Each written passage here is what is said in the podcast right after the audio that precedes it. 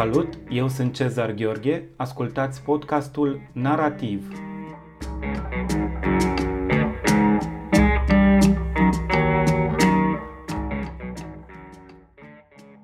Suntem la Filit, suntem în ultima zi a Festivalului Internațional de Literatură și Traducere de la Iași, ediția a 10 2022 și ne-am gândit uh, să facem uh, la podcastul narrativ o ediție dedicată traducerii, tocmai pentru că Filit este unul dintre festivalurile care pune un mare accent pe această dimensiune a spațiului literar, peste, pe această dimensiune extrem de importantă a spațiului literar și pentru că uh, la Filit nu doar scriitorii sunt în prim plan, ci și uh, traducătorii și poate acesta este un lucru și mai important pentru că se creează legături la Filit uh, care uh, pe termen lung uh, devin extrem de constructive și de benefice pentru uh, literatura română, pentru viața literaturii române dincolo de uh, limba română. Așadar, invitații mei de astăzi sunt uh, doamna Marian Ochoa de Eribe, traducătoare Uh, a literaturii române în limba spaniolă, sau mai degrabă în spațiul de limbă spaniolă. Uh, doamna Mariano Cioa de Ribe este extrem de cunoscută, mai ales pentru traducerea operei lui Mircea Cărtărescu și am văzut cu toții, de fapt, ce carieră a făcut uh, în ultima vreme Mircea Cărtărescu în spațiul de limbă spaniolă, mai ales în America de Sud, dar și în Spania. Celălalt invitat al meu este uh, un vechi prieten și uh, al uh, culturii și literaturii române, uh, probabil un nume, unul dintre cele mai importante nume al românisticii internaționale, uh, domnul profesor uh, Bruno Mazzoni, care are o, de asemenea o operă extrem, o operă extrem de bogată și, și uh, o operă prolifică de traducere. Uh, din care, evident, uh, pe lângă Mircea Cărtărescu, pe care îl traduce, uh, dacă nu mă înșel, cred că încă din anii 90 îl traduceți. În primul rând vreau să vă uh, urez bun venit amândurora la podcastul Narativ și să vă întreb cum a fost pentru dumneavoastră experiența de anul acesta de la Filit.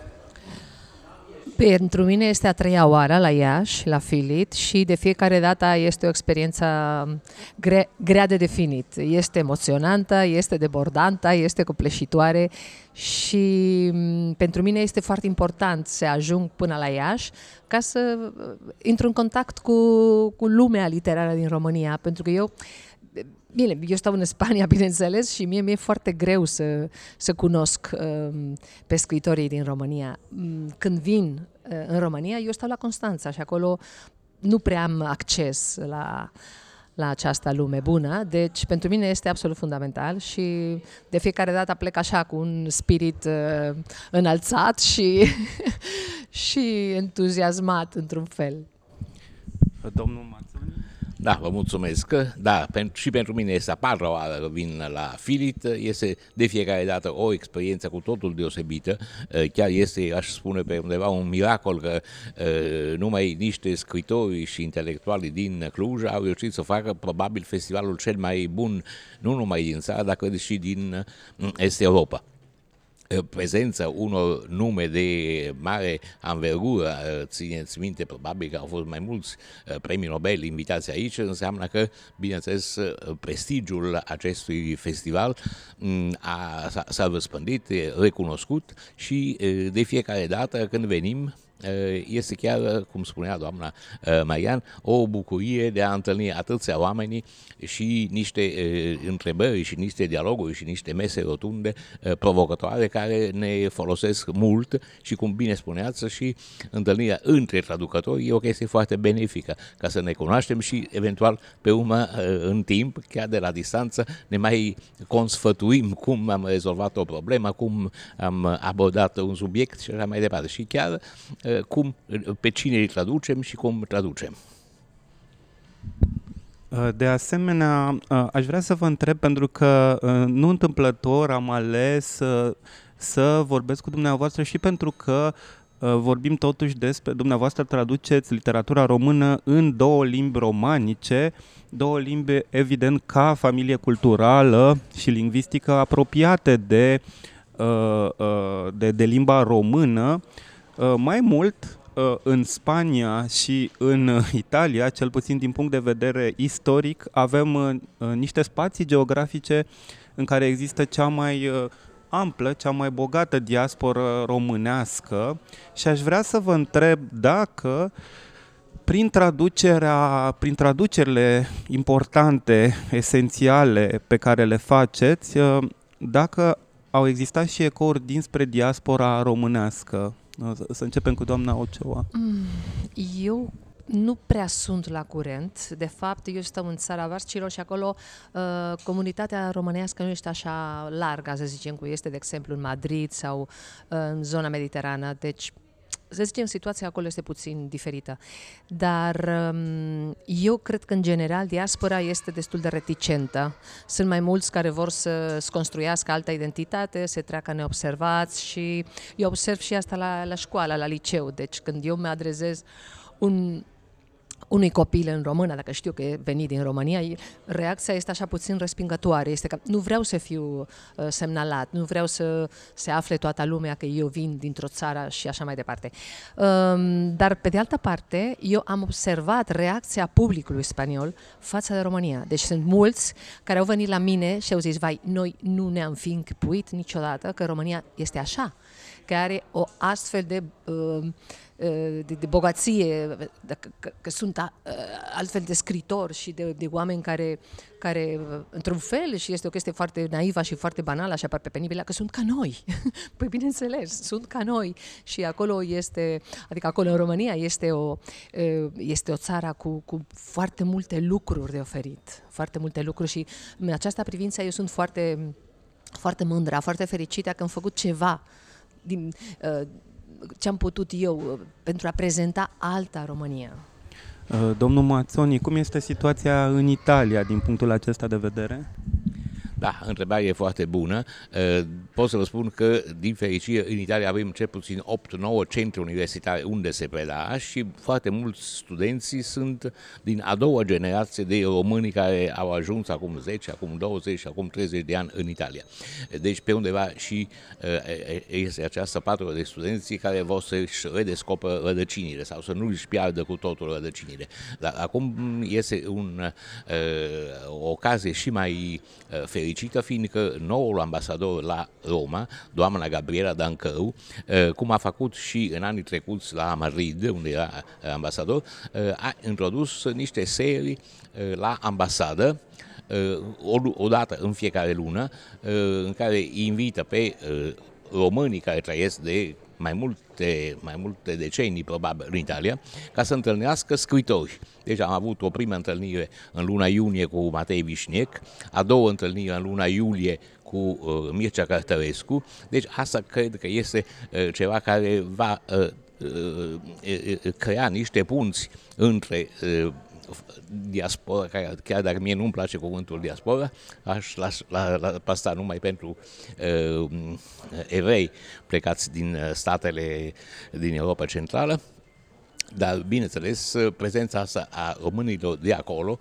uh, care trebuie, într-un fel, recuperați și, uh, și mai mult ca să își descopere în ce măsură și cultura de la care provin este o cultură de anvergură internațională sau europeană cel puțin, deci să fie mulțumiți și chiar, uh, într-un fel, mândri de a face parte din această cultură română.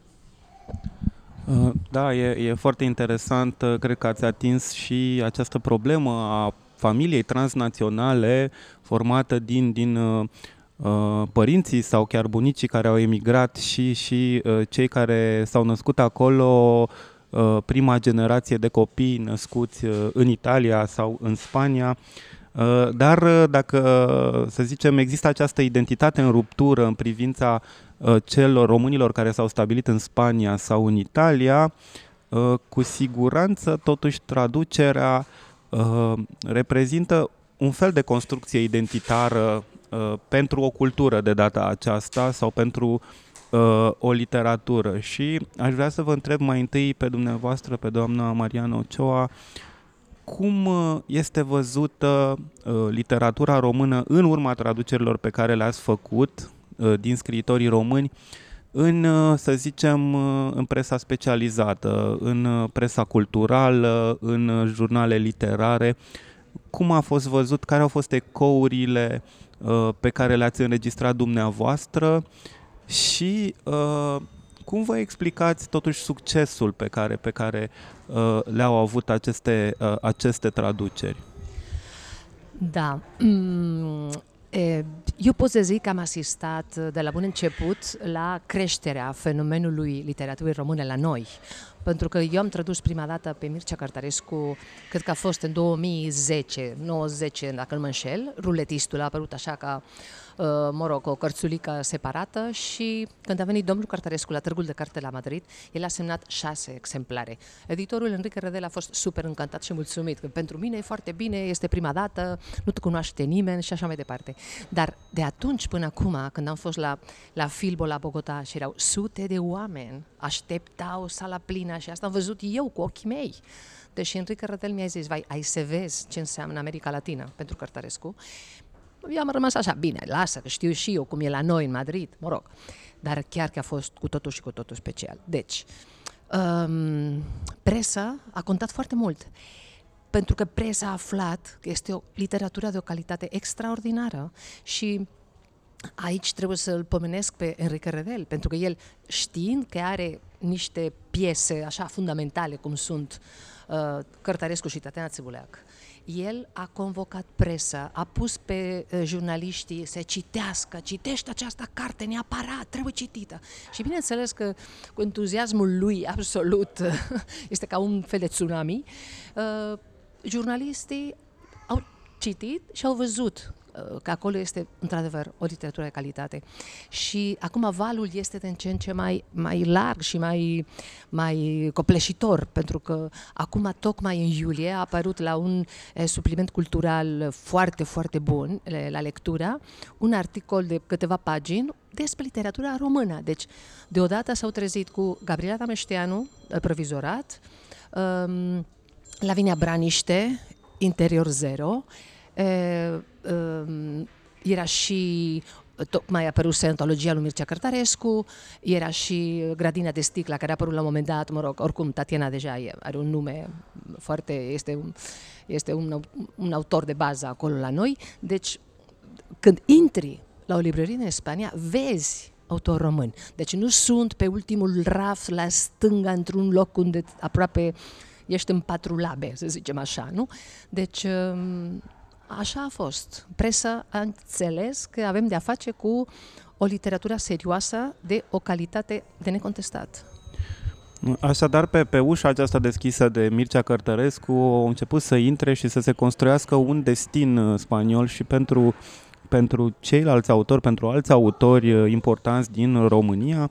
Uh, aș vrea, domnule Mațoni, să vă întreb în cazul dumneavoastră, pentru că există o, o, o durată mai lungă. În cazul dumneavoastră, dumneavoastră ați început să traduceți uh, pe Mircea Cărtescu, dar nu doar. Uh, aș spune, da, nu știu dacă greșesc, corectați-mă, dacă din anii 90 s-a intensificat. Din anii 90. Atunci o să vă întreb în felul acesta. Ce s-a schimbat din anii 90 în receptarea literaturii române în limba italiană și până astăzi? Da, vă mulțumesc de întrebare.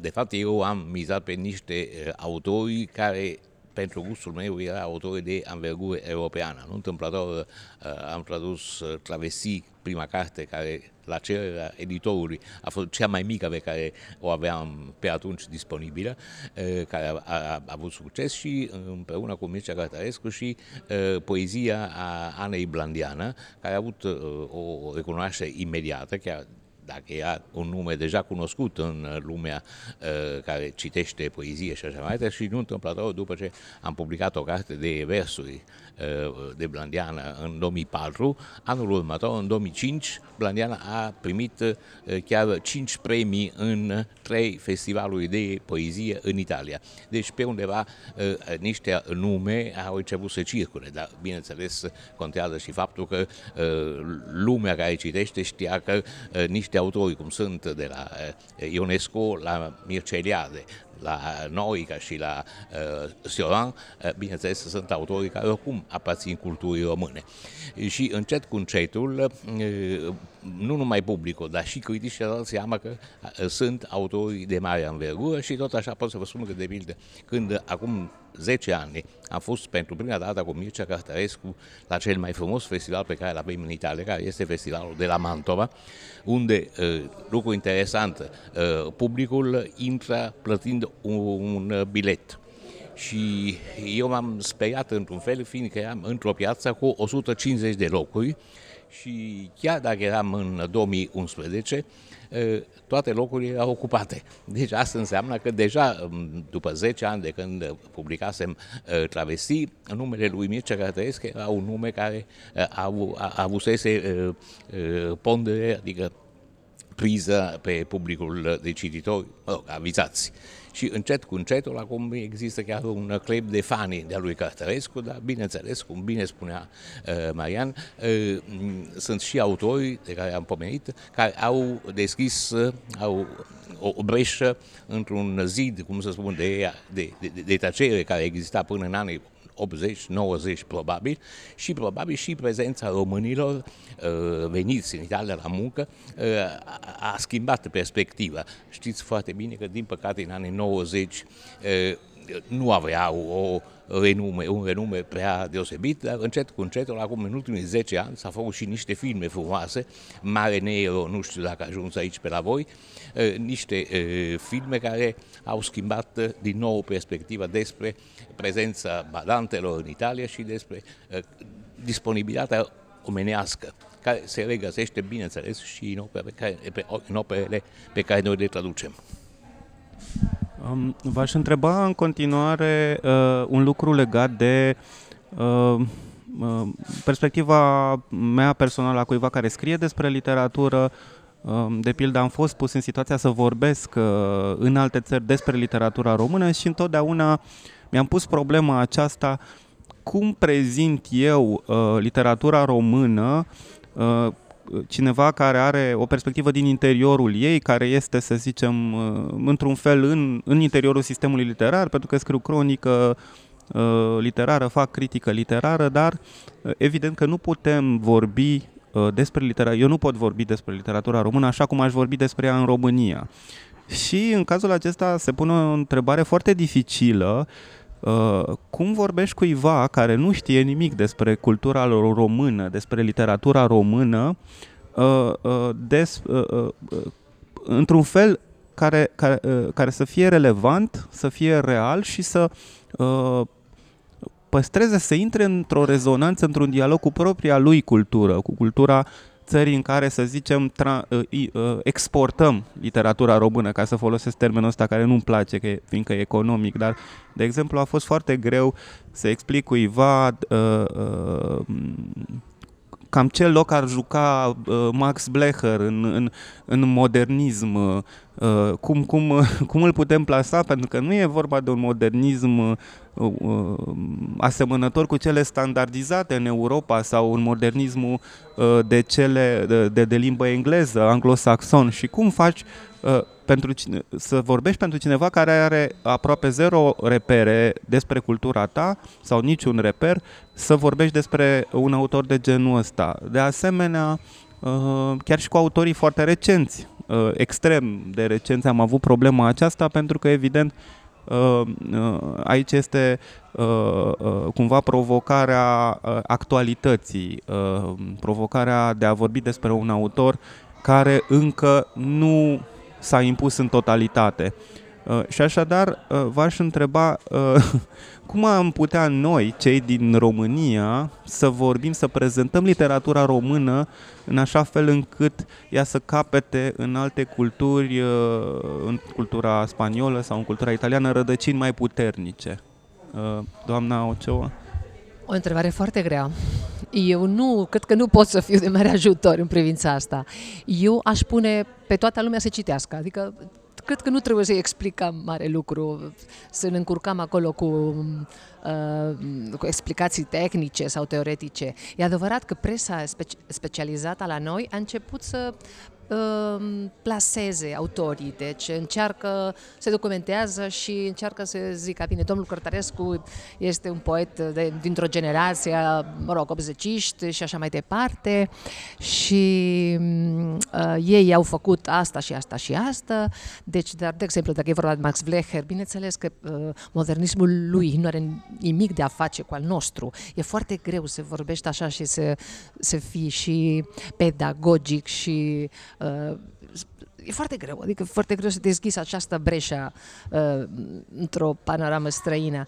Dar um, eu cred că cel mai bine este să citească, citiți, citiți pe autorii români, deci fără teorie, fără nimic, adică cred că uh, uh, uh, ei se impun de la sine. Calitatea lor este, așa cum am zis, de o anvărgură care se găsește greu în alte țări. Deci, hai să trecem să citim și apoi vedem noi uh, cum, cum, cum îi plasăm sau cum îi categorizăm. Și E adevărat că și uh, eu cred că e foarte importantă uh, munca care se face din, uh, de la uh, mediul universitar. Așa, dacă sunt lectorate, cred că în Spania, dacă nu mă înșel, sunt trei.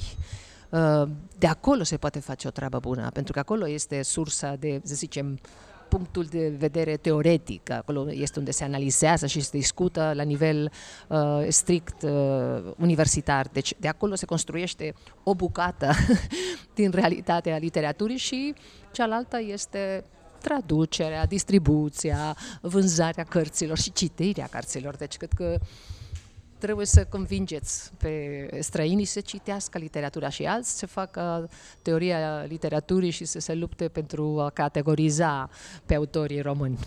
Uh, domnul Mațoni, dumneavoastră aveți o, o istorie bogată în a crea astfel de punți.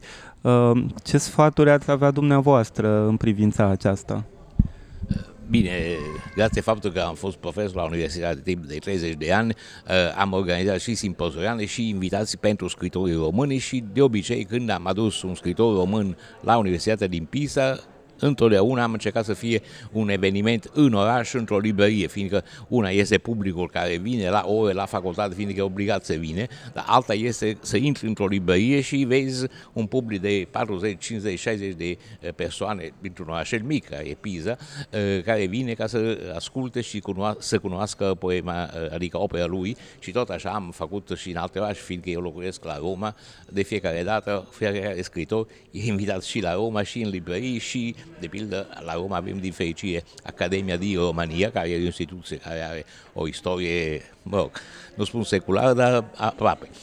Dar și la Veneția, unde este Institutul de, de Cultură Română și acolo am făcut mai multe manifestări cu scritori și cu criticii literari din România. Și asta cred că pe undeva favorizat. Dar lucrul cel mai important este că niște critici militanți din cultura italiană au descoperit niște autori. Deci Max Blecher a primit o pagină întreagă pe jurnalul Corriere della Sera, care este cel mai vândut în Italia, a unui mare scritor care este Emanuele Trevi, care a sesitat imediat care este importanța lui Emanuele Trevi. Deci ca să obții niște intervenții critice care se citesc așa de un public de 300 de mii de cititori, este o chestie care, bineînțeles, a avut o pondere substanțială. Și cred că, în primul rând, când, de pildă, eu trebuie să prezint o carte sau un autor și un scritor, eu de obicei încerc să fac niște punți. De pildă, când trebuie să promovez opera lui Blecher, uh, subliniez de fiecare dată că nu întâmplător, uh, de, de pildă, întâmplări în realitate, în realitate imediată, e o carte care a fost publicată cu câțiva ani, ani înainte de la Nozei a lui Jean-Paul Sartre. Deci, pe undeva, o chestie, nu, nu neapărat de anticipație, dar uh, de a sublinia faptul că cultura română este o cultură cu totul europeană. Uh, acum aș avea o întrebare uh, mai specializată legată de intimitatea pe care uh, dumneavoastră o aveți cu textul literar. Deci um, intrăm, ca să spunem așa, în, în carnația, în corpul, în interiorul trupului traducerii și aș vrea să vă întreb din start dacă ați avut probleme, uh, dificultăți mari în a traduce anumite noțiuni uh, din literatura română sau anumite expresii și dacă credeți că există așa ceva, pentru că uh, uh, sunt, uh, sunt teoreticieni ai traducerii care argumentează că există uh, intraductibilul, că uh, așadar există intraductibilul sau orice se poate traduce? Cum, cum uh, doamna Oceu, acum... Uh... Eu cred că se poate traduce orice, dar uh, am discutat despre asta cu domnul Cartarescu când a fost întrebat, uh, nu știu când, de publicul, dar dacă el are încredere în traducerile mele și a zis, bineînțeles că am toată încredere în traducerile lui Marian și știu cel mai important lucru este că eu știu că se pierde ceva când eu sunt tradus, dar cel mai important este ce se păstrează, și atunci cam asta este axa um, lucrării mele. Dar um, desigur sunt probleme punctuale, concrete, ieri, dar țin mai degrabă de um, situații culturale. De exemplu, ieri uh, am găsit la o postare pe Facebook ceva cu uh, șezătoare, da, da, da. deci pentru noi, cred că a apărut cuvântul ăsta, mi-am dus aminte la Tatiana Țebuleac, adică nu există această realitate de atunci. Și dacă eu trebuie să fac o parafrază penibilă pentru a explica asta, adică mă întristez foarte tare, pentru că e greu de, de transpus fără să strici uh, puterea cuvântului și imaginea. Trebuie să scrie acolo o frază lungă Tre- care devine penibilă. Deci... Cred că trebuie să faci traducere uh, transculturală, cumva să găsești, uh, să traduci în cultura spaniolă o noțiune da, care este acolo cum să spun, implantată temporal da. la noi. Da. da, și mai este altceva. De exemplu, eu am renunțat să traduc uh, cuvinte ca mămăliga sau țuică da. sau moș Crăciun. Asta apar așa în toate textele mele. De ce? Pentru că dacă noi în Spania am, am învățat să spunem uh, polenta și grapa și noi avem și noi un fel de țuica noastră, orujo, Bine, păi de ce să nu spunem țuica și să sune acest cuvânt așa da, în mintea da. noastră, da. să ne apropiem, adică în această privință eu cred că hotărârea mea este într-un fel politică, adică eu nu pot să spun acolo Santa Claus sau Papa Noel când e vorba de Moș Crăciun, adică mor, nu, renunț, refuz, nu vreau. Și, mă rog, este o chestie care pe mine mi-a frământat foarte mult. Uh, pe de o parte, toate problemele pe care le găsim și pe de altă parte, hotărârile pe care le luam și care au o, o rezonanță și niște consecințe. Deci eu sunt foarte conștientă asupra faptului că eu vreau să fie țuica și uh, mămăliga da, și da, da. Moș Crăciun, pentru că este un fel de a împune cultura română la noi. Adică asta, asta e cultura română și nu, nu vreau să o traduc. Vreau să rămână așa, că să aflați și voi câteva da, cuvinte da, da. care definesc într-un fel uh, pe român. Pe de altă parte mă gândeam că, nu știu, aveam uh, scritori precum Borges care chiar încurajau uh, într-un fel uh, în traducerea textelor sale acea expresie a trădării textului. Spunea că el găsește chiar constructivă această trădare tocmai pentru că actul de traducere e un act eminamente creator și uh, chestiunea asta, asta a fidelității devine, se relativizează uh, într-un anumit sens. Uh, domnul Mazzoni, dumneavoastră, cum credeți, există uh, ceva eminamente intraductibil în literatură sau orice se poate traduce? Mersi, eu sunt uh, în totul de acord cu ce a spus deja până acum Marian. Uh, din păcate, pe undeva am impresia că uh, cu cât o cultură se simte pe undeva încolțită sau marginală, cu atât mai mult uh, crede că există ceva intraductibil. Uh, dar eu, în schimb, sunt de părere că uh, orice se poate traduce, chiar dacă, cum bine spunea Marian, multe lucruri se pierd. De pildă, lucrul cel mai dificil este de a traduce, de a traduce pe Mihai Eminescu într-o limbă străină, fiindcă și muzicalitatea și, mă rog, toate și nivelurile pe care uh, ele are nu se pot păstra uh, în total. Dar sunt cu totul de acord că uh, nu e corect ce spunea eventual Borges. Uh, eu pasez, cum a, făcea, cum a făcut și Marian, uh, cuvinte care sunt specifice, fiindcă nu vreau să colonizez sau să aplatizez cultura de la care uh, de, provin niște opere, fiindcă, bineînțeles, fiecare, are, fiecare cultură are specificități specificitățile ei și cred că e foarte bine, dar mai ales că acum, într-o lume globalizată, cu toți ne-am învățat, mai ales în spațiul culinar, că există cuvinte care vin din japoneză, din indiană, din uh, Statele Unite și alte. De ce să nu introducem și mamaliga, de ce să nu introducem și țuică sau horincă chiar? Deci să nu, să, să, să, să nu să, să evităm să devinem o lume cu totul aplatizată. Deci, de obicei, am tradus tot ce putea, se putea traduce și, eventual, pentru anumite cuvinte care nu sunt concrete, nu aparțin limbajului gastronomic, dar de pildă șezătoare sau alte cuvinte, acolo eu pasez cuvântul uh, propriu, dar mai adaug uh, virgula, două, trei uh, expresii ca să exprimă, expri, uh, ca să explice uh, ce este cuvântul respectiv. Um, trebuie, trebuie să precizăm uh, că uh, atât dumneavoastră, doamna Mariano Cioa de Ribe și domnul Mațoni sunteți nominalizați uh, anul acesta pentru premiul uh, ICR pentru cea mai bună traducere a anului, care va fi acordată în seara aceasta în, în cadrul uh, ultimei serii uh, uh, Filit.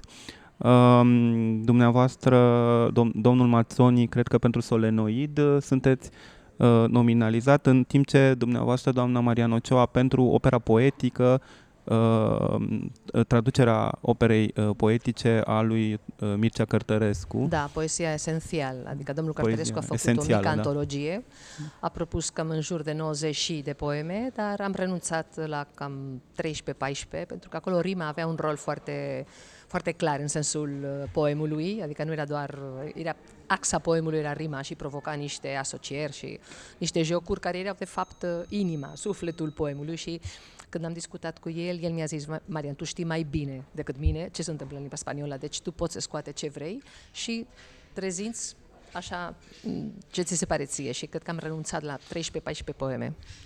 Um, aș avea o întrebare uh, strict legată și de uh, munca traducătorului, dar într-un sens, cum să spun, uh, chiar uh, propriu, uh, pentru că uh, dumneavoastră amândoi traduceți niște cărți și voluminoase, adică trebuie, trebuie să spunem și lucrul acesta. Uh, dacă ne referim numai la solenoid, dar dacă uh, vorbim și despre orbitor, uh, vorbim de, de, de, de cărți care câteodată depășesc uh, mia de pagini, Uh, și eu recunosc că am fost uh, extraordinar uh, de surprins și am avut o admirație extraordinară pentru dumneavoastră, pentru uh, această, acest travaliu al dumneavoastră de a traduce uh, relativ rapid uh, după momentul apariției, uh, de pildă o carte precum uh, Solenoid, care este o carte uh, substanțială și în sensul uh, grosimii sale, nu, nu doar în sens strict literar și estetic, Uh, și, și să vă întreb cum faceți, cum, cum lucrați uh, uh, și cum reușiți uh, să, să, să traduceți uh, într-un timp uh, atât de uh, scurt o operă care necesită o muncă atât de amplă. Păi, în cazul meu, cu o disciplină extremă. Sunt o persoană foarte disciplinată. Eu nu am copii, în primul rând. Deci eu dimineața lucrez la, la liceu, sunt profesoară de liceu la mine acasă. Cum ajung acasă, uh, mănânc și deschid calculatorul și lucrez toată după masă. Și weekendurile la fel, adică nu există o zi, nu contează bine, să zice, aproape chiar și de Crăciun lucrez în care să nu deschid calculatorul ca să lucrez. Pentru că știu foarte bine, adică ritmul meu mi-l cunosc foarte bine, cunosc foarte bine lo- opera lui Mircea Cărtărescu și um, să zicem că sunt în apele mele când, când intru în lumea lui, chiar și de mai multe ori foarte dificilă și foarte obscură și foarte apăsătoare și foarte deprimantă. Dar, um, mă rog, o cunosc. Și e doar vorba de o muncă așa, uh, m, continuă, continuă, lucrez în continuu și am un noroc. E uh, vorba de uh, relația mea cu Enrique Redel, editorul de la Impedimenta, care știe foarte bine, uh, are mare încredere în mine, știe foarte bine că dacă eu zic, nu, Enrique, tu trebuie să-mi dai un an jumate pentru asta. El știe foarte bine, știe că înainte, de obicei eu predau uh, cărțile înainte, dar vreau să mă simt așa, ușurată, adică să văd uh, perspectiva la distanță, să nu lucrez așa cu, uh, cu stres și presată de timp. Nu, și asta contează foarte mult. Eu, de fapt, traduc puțin. pentru că traduc exact uh, uh Mircea Cartarescu și Țațăna Țibuleacă în ultima vreme. Bun, a, a, am avut un în sabatic și a apărut și uh, Gabriela Tamășteanu și urmează să apară Norman Manea, acum Umbra Exilata, dar uh, eu nu trăiesc din traducerile mele. Și atunci eu pot să-mi permit acest lux. Pentru mine traducerea este un lux, este o, o pasiune și este într-un fel un drog, adică este ceva adictiv. Și e vorba de disciplina și de muncă multă, constantă și așa, cu un scop precis și cam atât. Nu există o formulă magică. Domnul Mazzoni, dumneavoastră cum munciți? Cum reușiți să munciți atât de mult în beneficiul literaturii române, spune? Da, mersi. Bine, până când eram la facultate, din păcate traduceam noaptea. Uh, acum, fiind la pensie, am și ziua, timpul zilei uh, disponibile, dar de pildă pot să vă spun că uh, Orbitor, adică traducerea după Orbitor, a durat 10 ani, dar nu din cauza cărții, din cauza dreptului de autor, fiindcă agentul literar de la München de la Viena, mi se pare, uh, avea niște pretenții pentru care editorii din Italia nu i-au dispus să da atâția bani cât cerea el. Dar, de pildă, pentru uh, uh, solenoidul, uh, cred că am uh, muncit un an jumate, dar din fericire deja eram la pensie. Deci și pe undeva a coincis și cu pandemia, mi se pare. Deci pe undeva pandemia m-a și ajutat într-un fel ca să termin solenoidul și, mă rog, editura a făcut o promovare foarte bună, chiar de pildă spre mirarea mea solenoidul a primit în timp de 7-8 luni 25 de conici ceea ce e o performanță în Italia pentru o literatură care chiar dacă autorii de renume, oricum este o literatură mai puțin prezentă pe paginile culturale din reviste și din ziarele de la noi. Uh, în final, aș vrea să vă pun o întrebare, pentru că mi se pare, uh, eu cred foarte mult în literatura română tânără, scrisă de autorii uh, care au, să zicem, sub 40 de ani. Um, v-aș întreba Uh, pentru că suntem aici la Filit, ce autor uh, român uh, tânăr uh, v-ați plă- v-ar plăcea să traduceți? Mm. Eu am citit acum, când am fost în iulie, în august, în Constanța, am citit cartea lui Remus Boldea, care mi-a plăcut foarte mult. Am râs și eu, adică am glumit cu el când am, am vorbit. Eu i-am trimis o poză eu nu-l cunoșteam, l-am cunoscut aici la Filit și am trimis o poză fiind prieten pe Facebook și el s-a bucurat enorm că eu așa, motul propriu să zicem, am cumpărat cartea și am citit-o. Cartea asta mi-a plăcut foarte mult și mi se pare o carte originală. Eu aș fi tare bucuroasă să, să o traduc. Eram și foarte interesantă de cartea e, doamnei Calancea, Oare sunt un călău, pe care nu am putut să o cumpăr la Constanța, dar doamna mi-a făcut o cadou acum. Plec cu alte cărți. Um, um, mă rog, jala mea este că eu nu apuc să citesc cât uh-huh. aș vrea. Dacă... Chiar cu ce cărți ați plecat de aici, păi, de, am, de la Filit? Mă rog, am primit uh, Oare sunt un călău, am primit uh, uh, cartea doamnei An- uh, Anca Vieru, am plec uh, doamna Anda Van Hovan, dar problema este că nu apuc să citesc tot ce aș vrea. Deci dacă predau la școală și dacă traduc pe Mircea Cartarescu și eu a, simt nevoia de a citi în spaniola. Este un fel de... Uh, simt ca și cum mi s-ar goli capul.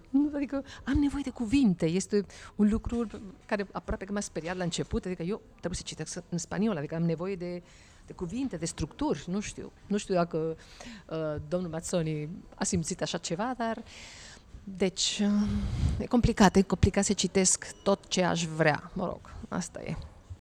Dar cu siguranță Filitul uh, provoacă și aduce împreună autor. Domnul Mațoni, uh, dumneavoastră, uh, ce autor tânăr uh, v-ar plăcea să, să, să traduceți? Uh, autor tânăr sau foarte tânăr pe care l-ați cunoscut aici la Filit sau l-ați descoperit în România? Da, mersi. Uh, bine, din fericire, în ultimul an uh, am avut o bucurie de a traduce o carte uh, a unui scriitor care e, de fapt, arheolog la origine, de Cătălin Pavel, Arheologia iubirii. Deci, pe undeva am început să mă interesez și de autori mai tineri, chiar dacă acum știți foarte bine că Teodoros ne va implica ca să avem un an întreg de muncă serioasă de făcut și în plus am deja pe scriitorul, pe biroul meu de lucru, variațiuni sunt pe o temă dată, ultima carte de versuri a Anei Blandiana. Dar am și eu primit cred, cel puțin 20 de cărți aici de scritori și tineri și nu numai tineri, deci cred că mă voi implica dacă aș putea. Probabil o carte care mi se pare de valoare este a unui tânăr, uh, din păcate fac o greșeală, uh, Cosa, Bogdan Cosa. Bogdan Cosa și, mă rog, dacă aș putea, m-ar plăcea ca să mă dedic și acestei cărți. Uh, vă mulțumesc uh, foarte mult, uh, vă mulțumim pentru, pentru serviciul enorm pe care îl faceți literaturii române și sperăm să vă întoarceți cât de des puteți în, în, în România pentru că cred că activitatea dumneavoastră este esențială pentru cultura noastră. Doamna Mariana Ochoa, vă mulțumesc, domnul Bruno Mazzoni, vă mulțumesc pentru că ați participat la această ediție filit a podcastului uh, narrativ. Eu vă mulțumesc de invitație. Mulțumesc. Și eu vă mulțumesc.